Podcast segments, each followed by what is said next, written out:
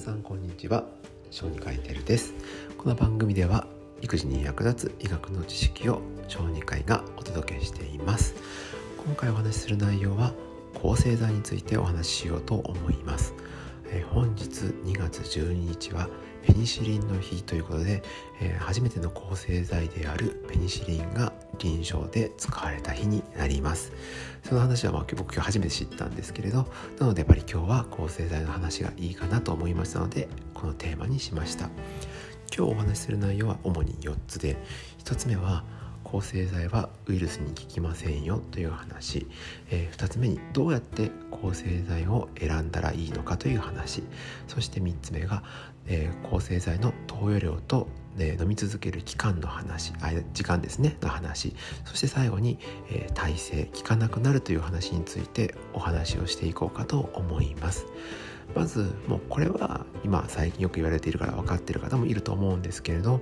抗生剤っていうのは何かしらの菌に対して使われる薬です。ですからウイルスの感染症とかカビである心筋の感染症には全く効果がないんですね。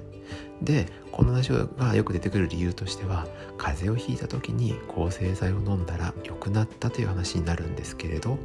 風邪の8割9割ぐらいっていうのはウイルスが原因というふうに言われています。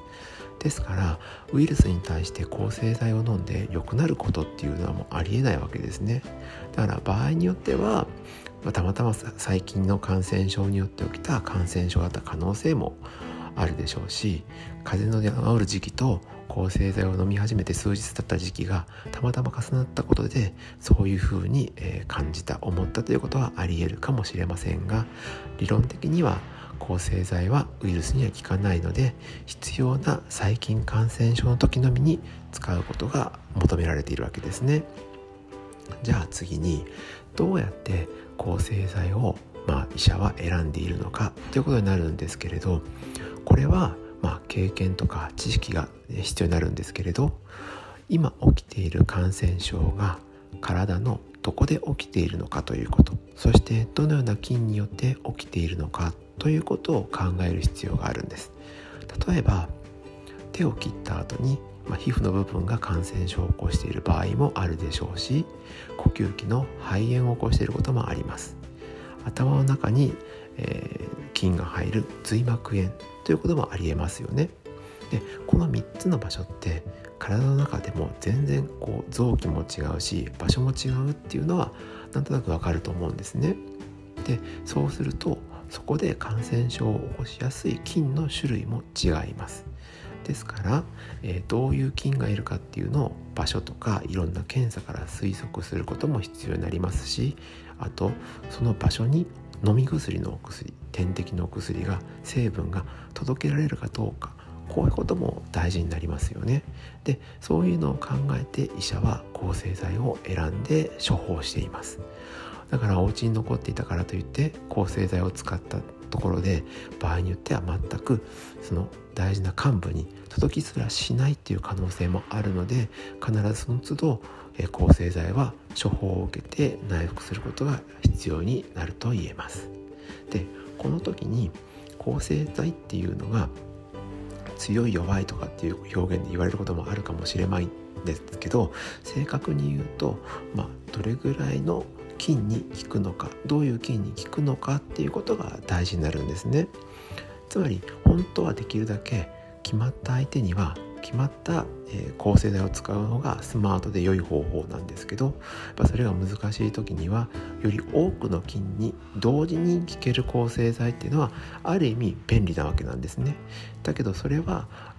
抗生剤だと言います体制とかを考えた時にあまり適切ではないので敵が分かり次第こう確定次第それにピンポイントに絞った薬を使った方がいいですよっていう風になっているので、えできるだけ臨床の現場ではそのようになっています。はい、じゃあ3つ目のお話ですね、えー、投与する量とどれだけの間飲むかということに関してなんですけれど血液の中にしっかりとした濃度の抗生剤が入る必要性がまずあるのでその感染症に合った必要な量を、えー、抗生剤は飲まなければいけません。ですから体重が違う、えー、兄弟のお薬を飲んだりとか全然あの前の時の残った薬を使うっていうのはその効果に合った量に足りないことがあるので無意味になるのでそういう行為はやめるようにしてください。また風邪とかの場合ですね。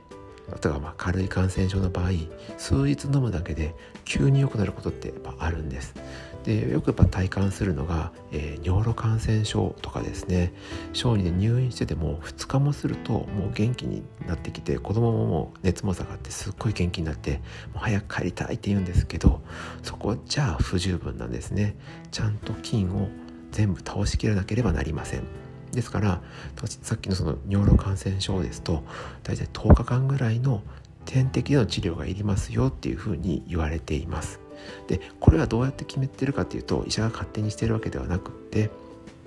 いろんな研究とかからすでにもうある程度も決まってて推奨されている治療法とか治療期間っていうのはもう決まっているんです。だから我々はその教科書のような、まあ、マニュアルに従って、えー、薬の投与を行うということになります。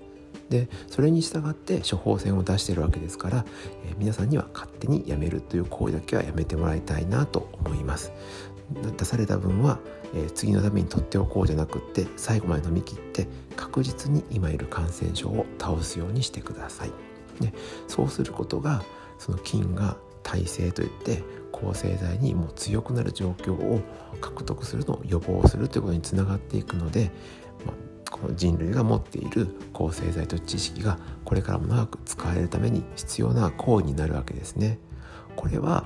最初に医者が気をつけなければならないんですけど他にもやっぱそれを飲む皆さんが注意することによって達成できる目標にもなるかと思います。